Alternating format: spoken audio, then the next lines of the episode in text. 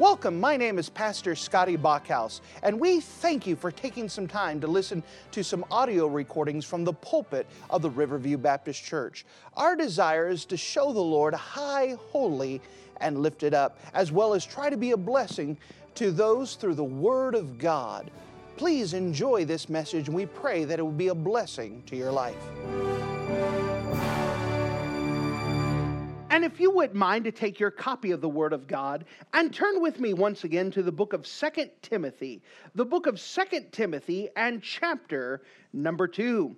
The book of Second Timothy and chapter number 2. Just a few more short messages until we are finished with this series and we'll be moving on to something else.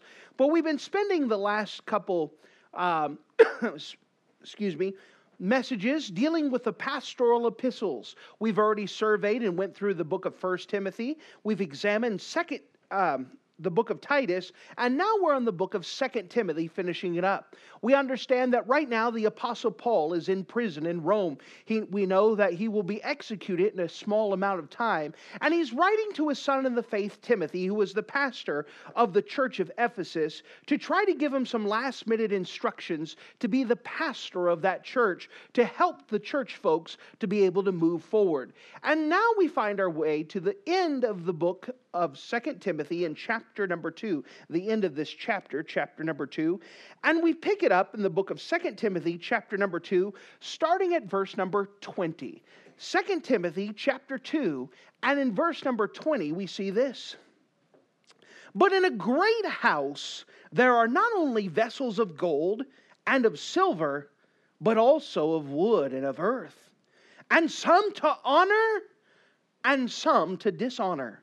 If a man therefore purge himself from these, he shall be a vessel unto honor, sanctified, and meet for the master's use, and prepared unto every good work.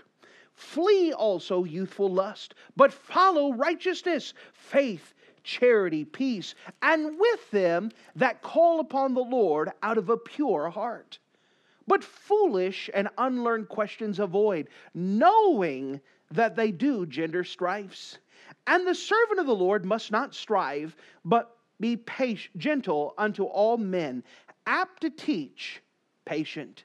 In meekness, instructing those that oppose themselves, if God peradventure would give them repentance according to the acknowledging of the truth, and that they may recover themselves out of the snare of the devil, who are taken captive by him at his will.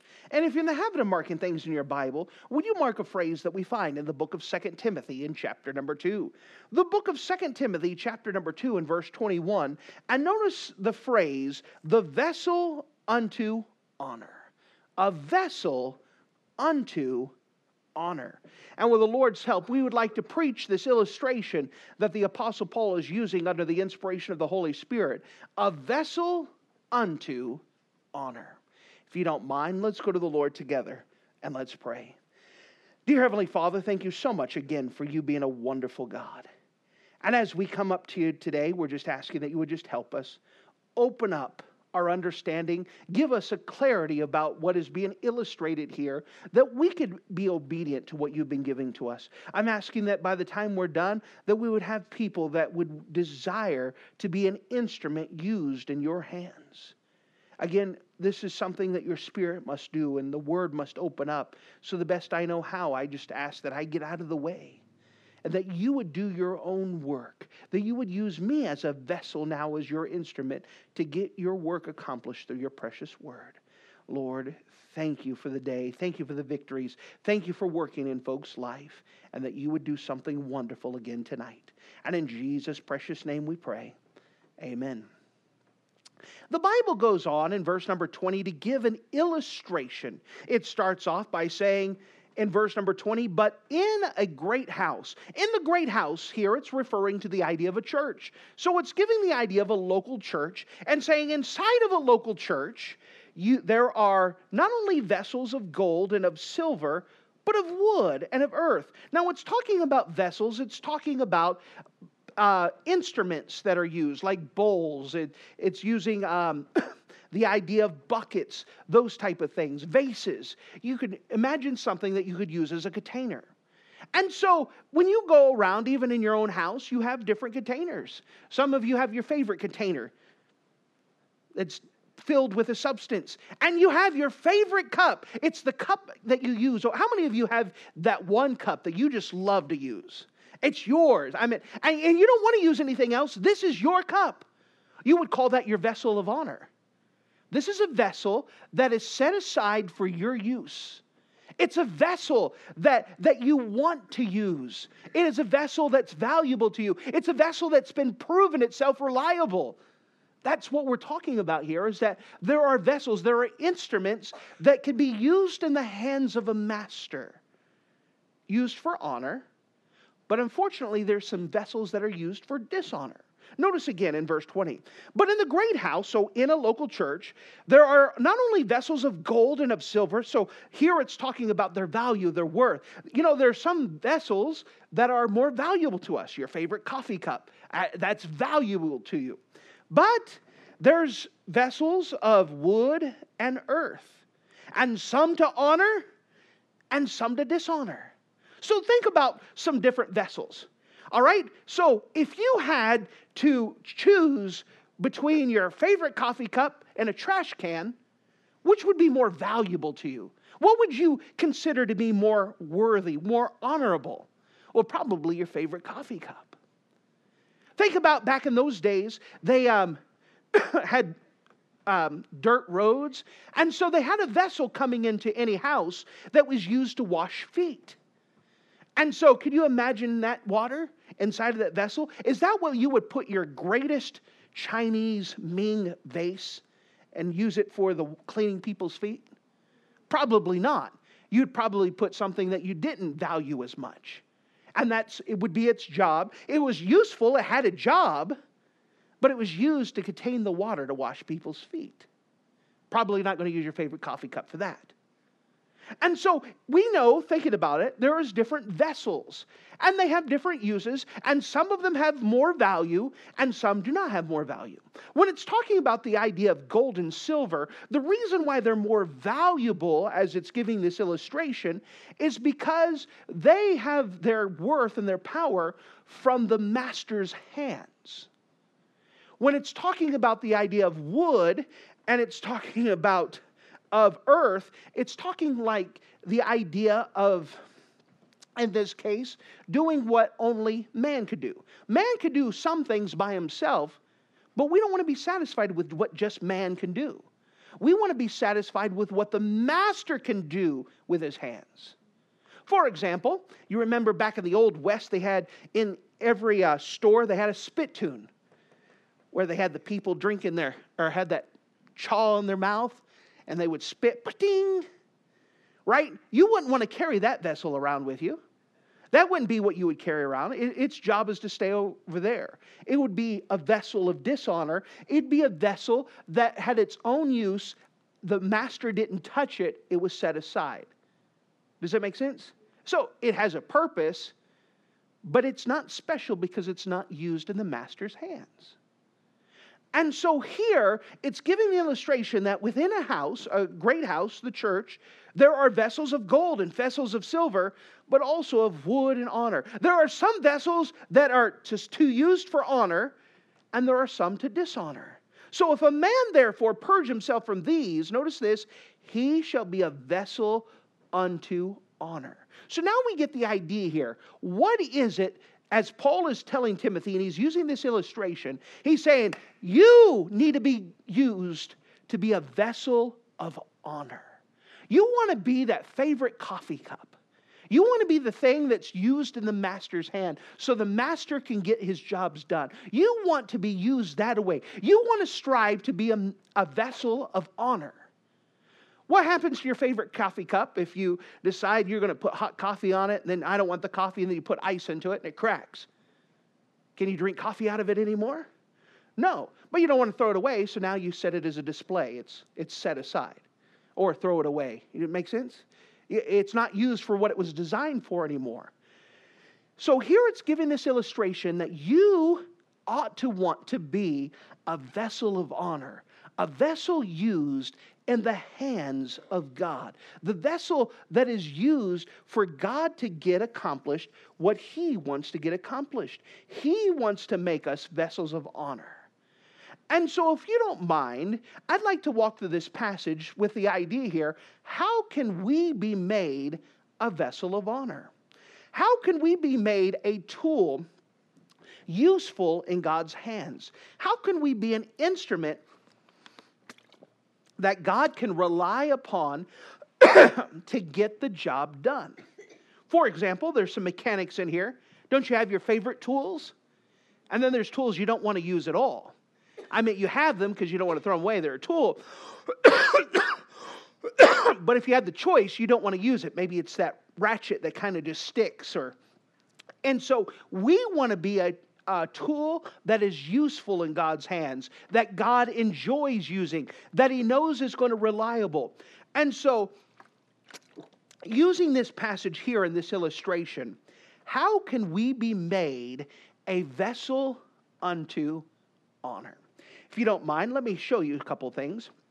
First of all, to be a vessel unto honor, they must separate from those not teaching the truth.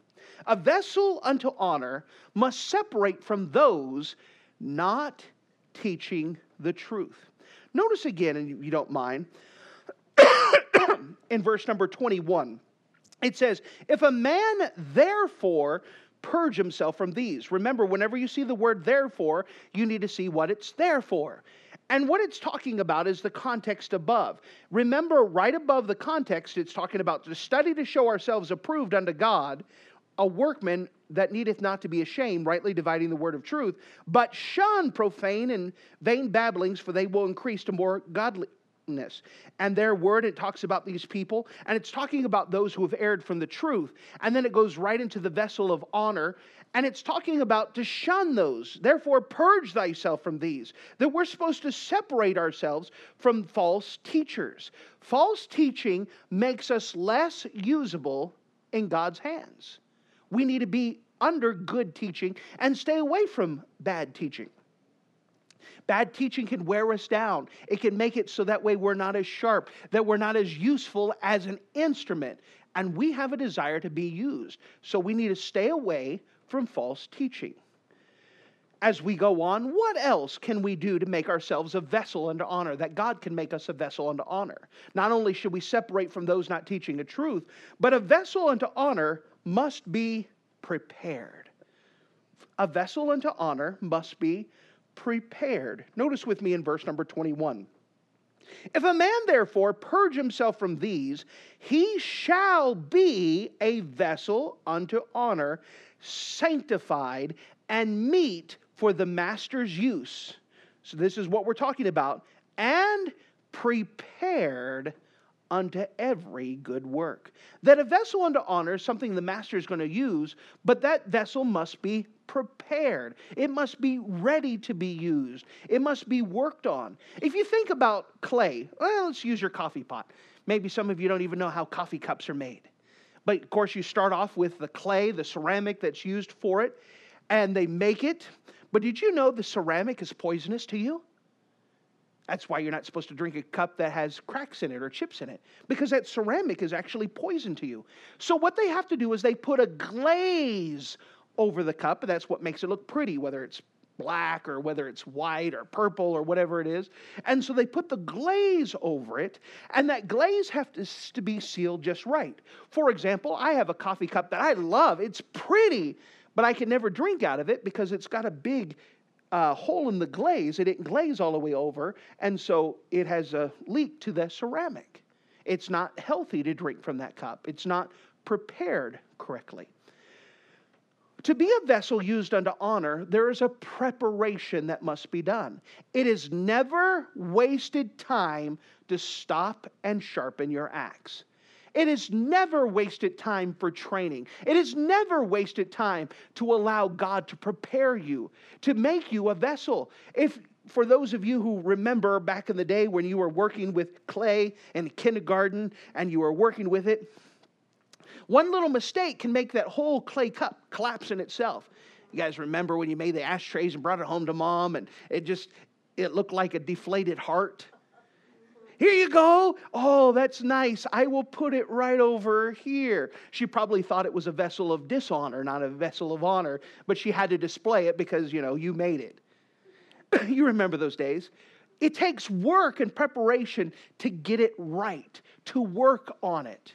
There is a preparation. If we're going to be set aside for God's use, if we're going to be useful in God's hand, if we're going to be the instrument used, then there has to be some preparation work. Let's say that where the instrument is a sword. You don't want to take a sword into battle that's not sharp. You need it to be sharp in order to fight the battle.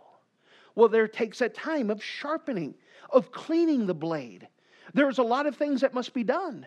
Let's say that you want to take that vessel that's been used to wash people's feet. Now you want to go serve. Um, you want to go serve something else, uh, serve a drink out of it. Well, you're going to have to make sure you clean that, right? By the way, you remember when Jesus turned the water into wine? You know where those buckets were? It's where people wash their hands at. He turned that, where people wash their hands in, into good grape juice for people to drink. Well, the master could do all kinds of things, but for us who don't have that power, you have to scrub it. Use soap, water to make it clean, to make it useful, to make it a vessel of honor. It must be prepared. And if we're going to be a vessel unto honor, then there is a preparation work that has to be done for us to be prepared to be useful in God's hands. There's a cleaning, there's a, a, working, oiling, maintenance, QC, whatever needs to be done to make us the vessel that we ought to be. For example, ladies, you're going to have. Um, company over and you're getting all your fine dishes out. I mean, the stuff that you keep locked up year round, except for that one time.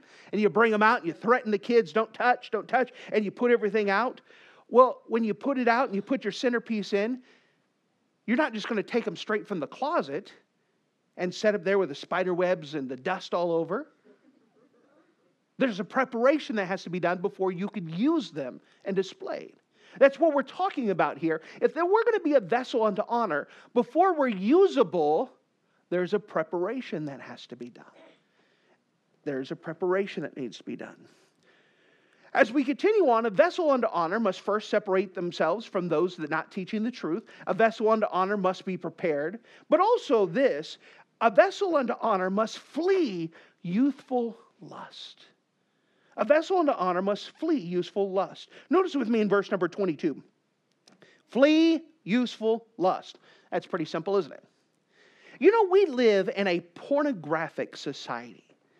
And we have a choice that we could either foster our carnal desires or flee from them.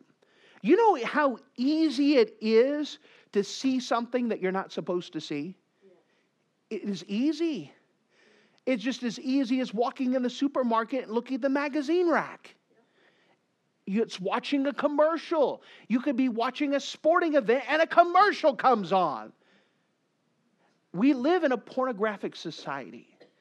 And you have to flee from it. Mr. Josh, come up here, please. What do we mean by flee from it? Well, the Bible gives a good example. Does your jacket come off easy? Yeah. Good. All right. Let's come over here. So you remember in the Old Testament, you had uh, Joseph who was working in Potiphar's house. And Potiphar's wife was looking at him all the time, and she tried to corner him. And the one time she grabbed him by the jacket, Come here, please. He took off running and left the jacket. You didn't run, you just took off your jacket. You're supposed to go away. Flee. And so that's what Joseph did is he took off out of there. He fled. He kept his integrity. He took off and ran. Thank you. That's the example here. Run from it. There's not a single person in here who could withstand constant temptation and get away with it. Not a single one of us. And so the best course is not to stay there and say, I'm strong enough. That's pride. No one is strong enough to avoid temptation in the long term. Flee it, run. Don't even stay in that situation. Do whatever it takes. Because if there's one thing that could wreck someone from being useful from the Lord, it's not fleeing useful lust. It could destroy everything. One moment of sin can cripple someone from being used from God at the moment. We understand that. Now, God can do forgiveness and He can do all kinds of things, but you know what I'm talking about. One moment is enough to wreck a marriage. One moment is enough to wreck purity. One moment is enough to wreck a reputation. One moment. And that's all it takes is one moment of weakness, one moment of being in the flesh, one moment of not being spiritually strong, one moment of not being right with God, and it's over. Ask David. Ask him about the consequences that he had for that one moment. And so the Bible says if we're going to be a vessel unto honor, we have to flee youthful lust. That means there are certain things that we don't watch because we want to have a pure mind to be ready to use from God. Flee useful lust isn't just physical, it's mental. As we continue on, notice that the Bible says that if we're going to be a vessel unto honor, notice as we continue on in verse excuse me, verse number 22, it says, Flee also youthful lust, but follow righteousness, faith, charity, peace with them that call upon the Lord out of a pure heart. So not only are we supposed to flee youthful lust, but a vessel unto honor follows after righteousness. A vessel under honor follows after a righteousness. In this, imagine that there are four flags, four banners that are leading the way. These four flags are righteousness, faith, charity, and peace. If we're going to be a vessel used to the Lord, it will be as we follow these. Are you following after righteousness? Are you following after faith? Are you following after charity? Are you following after peace? If you are following these things, you are, can be usable by God and as a vessel under honor. What does this mean? Well, following after righteousness. Are you purposely, on purpose, doing what is right? Not, well, I accidentally did what was right. Are you on purpose following after right? Are you following after faith? On purpose, I am choosing to trust God. On purpose, I'm choosing to look unto Him. On purpose, I'm choosing to look to Him by faith that He's doing what He's supposed to. If you are not, then you're going to have a hard time being usable by God as a vessel unto honor if you're not following after faith. Are you following after charity? This is a love that God gives. It's a love that cost us something. It's not a convenient love, it's a love that I give with no hope or return. Do you love other people? Do you serve other people not expecting to get anything back? Are you willing to go out there? Following after peace. Are you willing to follow after and try to do what's peaceable? Purposely not antagonizing people, purposely not poking a stick at people, purposely not trying to stir people up, but you're trying to have a peaceful coexistence with other people, even who don't agree with you. Are you following after peace? We know that righteousness is man word, faith is God word. Charity is outward, and peace is inward. We follow after these things. So we're not following four flags in different directions. We're following these in all different dimensions. That righteousness is towards man, faith is towards God. That charity is outward and peace is inward.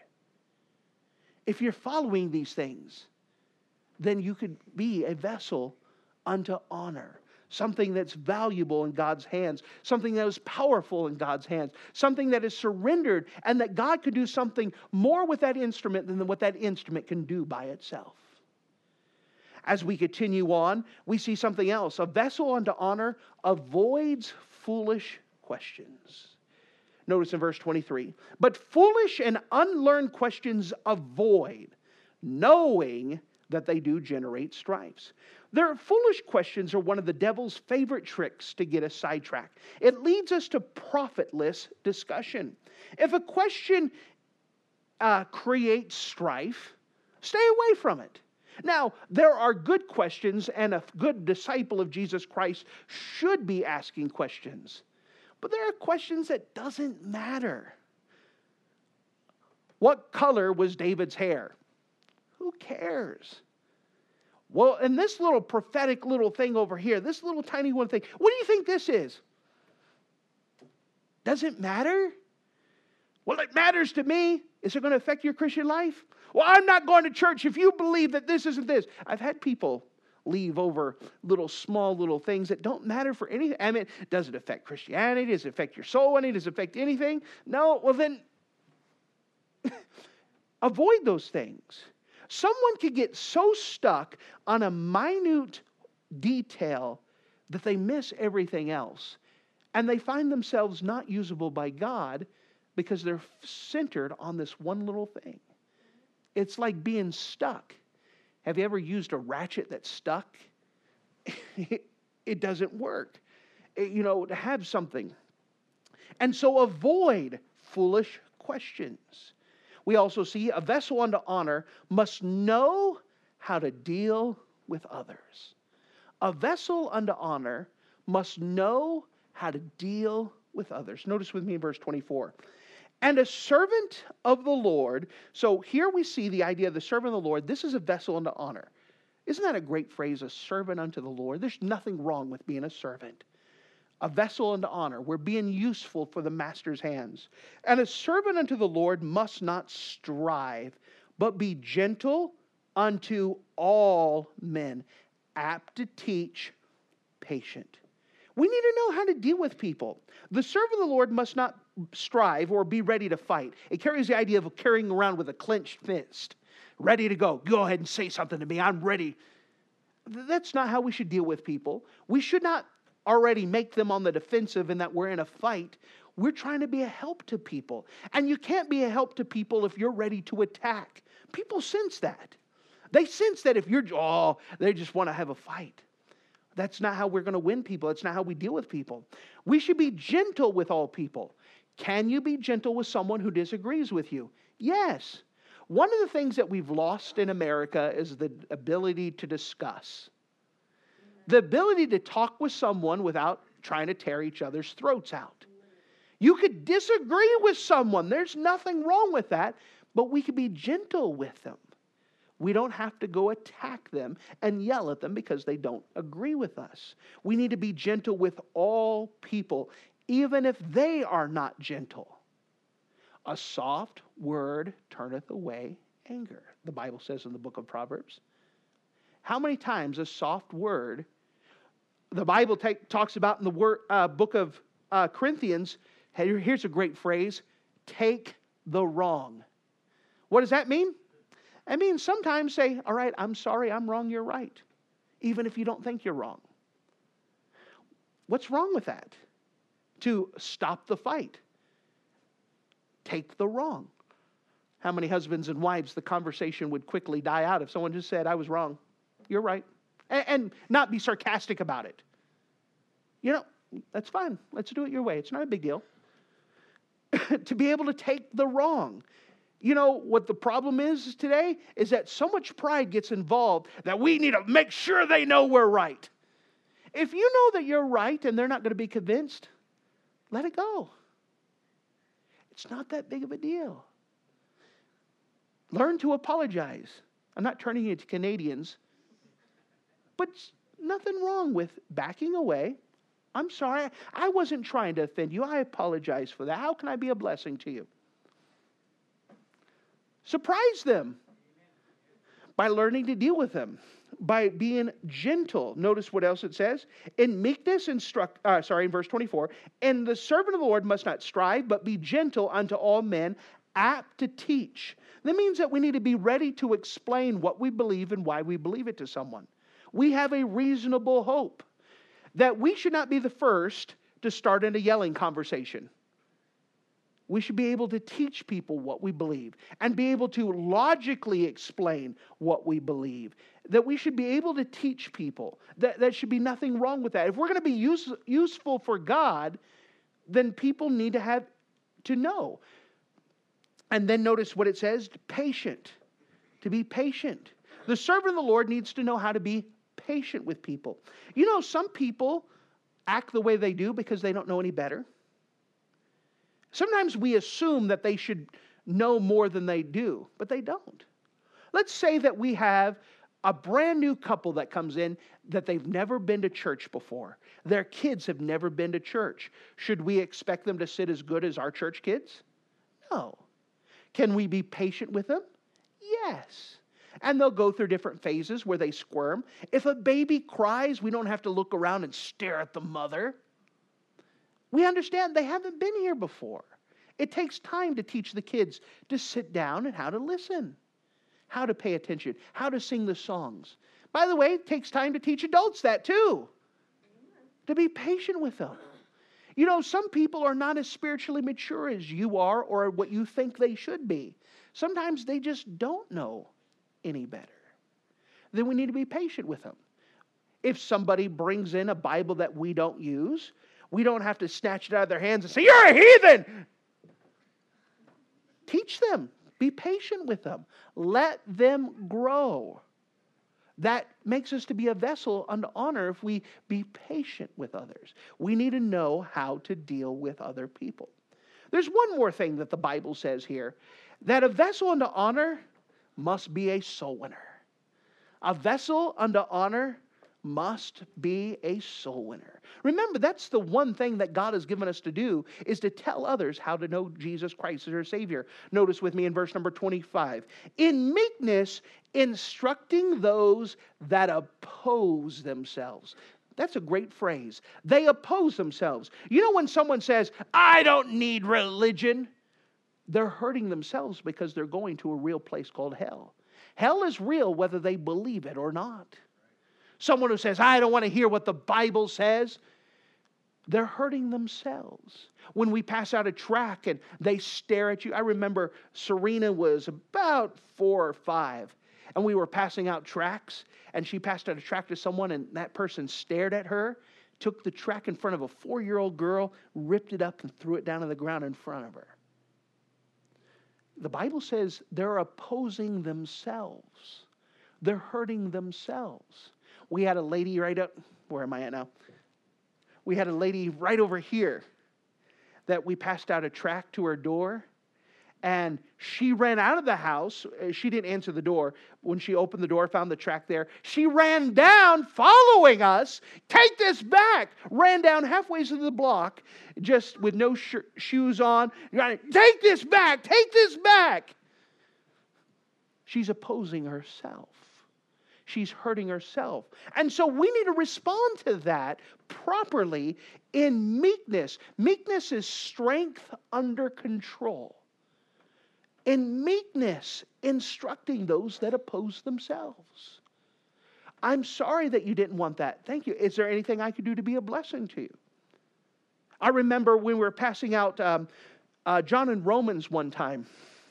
I was with Pastor Griesbach, and we were um, passing out John and Romans, and someone called me and said, Hey, did you just leave one of these things up on my door? How dare you leave that thing in the door? I'm sorry, we weren't trying to um, to offend you or anything. We were just trying to be a blessing. By the way, is there anything I can do to pray for you on?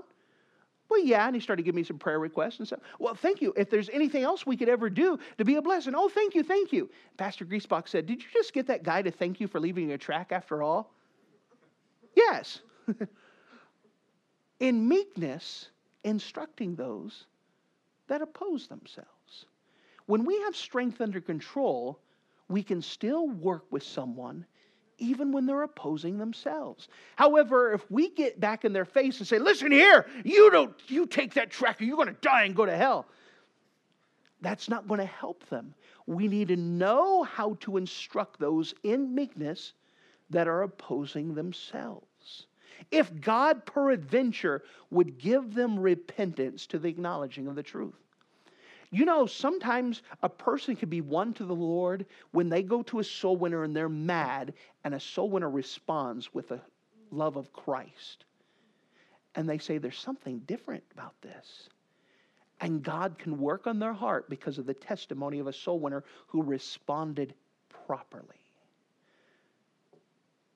That God would give them repentance to the acknowledging of the truth. Verse 26 than that they may recover themselves out of the snare of the devil. So, this is where those people at that are opposing themselves, they're in the snare of the devil, but God can help them to recover, to get out of the snare of the devil, who are taken by him at his will.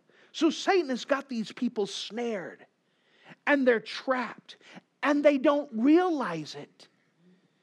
And so, when they oppose themselves, with meekness, we instruct those just in case that God would work in their life and show them knowledge and they can escape the snare of the devil.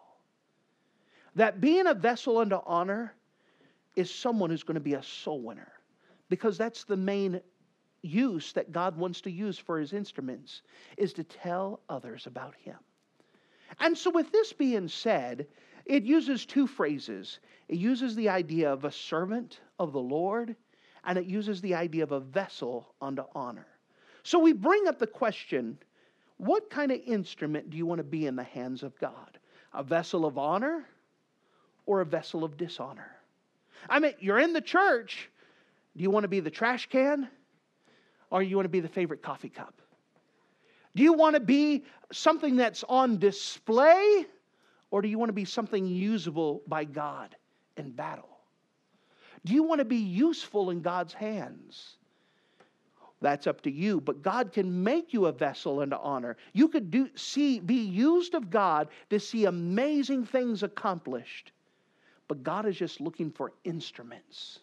He's looking for instruments that are prepared, ready to be used. He's looking for servants of Him that He can trust with the work to be done. And that it's God that gets it done, not us. We're just the instrument. It is God that does the work. A vessel unto honor or a vessel to dishonor.